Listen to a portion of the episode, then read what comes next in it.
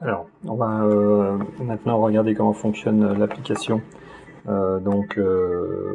Pulsar Plus, donc de la Wallbox. Donc, on voit ici qu'elle est disponible. On va donc l'ouvrir et se connecter. Soit elle va se connecter en Bluetooth si je suis assez près, soit elle va se connecter en Wi-Fi si je suis un peu plus loin. Donc on voit qu'elle est connectée ici en Bluetooth, c'est le petit logo Bluetooth qui apparaît. On voit que j'ai 32 ampères disponibles connectés. On voit quelles ont été les sessions qui ont été réalisées ces derniers temps. Et puis comme on peut rentrer le prix du kilowattheure, en fait, du coup on a le prix que nous a coûté chaque recharge. Au niveau du paramétrage, en fait c'est assez simple, puisqu'en fait on a ici un bouton paramètres.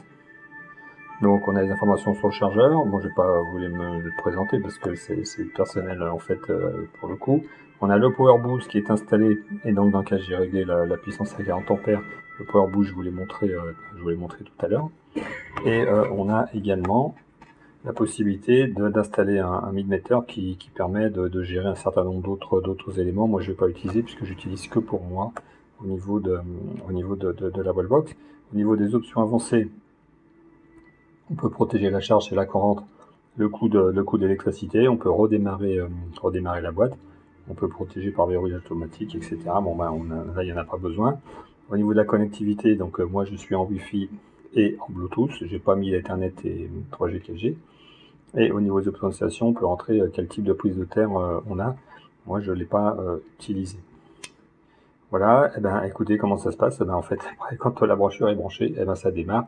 Je peux, si je veux, programmer en fait les charges tous les jours à des heures précises, pour par exemple être en heure creuse ou pas. Donc ici vous avez un petit calendrier. Ce que vous ne pouvez pas, c'est programmer pour que la voiture se recharge jusqu'à un certain pourcentage de puissance. Donc ça, je trouve que c'est un petit peu dommage. Ici, vous ne pouvez pas administrer non plus votre compte. Vous pouvez le faire que quand vous êtes sur l'application qui est sur PC. Donc ici, vous pouvez que juste piloter la marche, l'arrêt, le verrouillage, la pause, etc.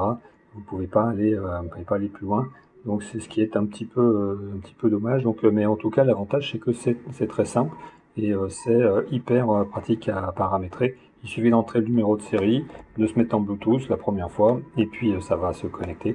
Ensuite, on met en place le Wi-Fi et on est bon pour la vie. Voilà, c'était tout pour présenter l'application Wallbox et ses différentes options.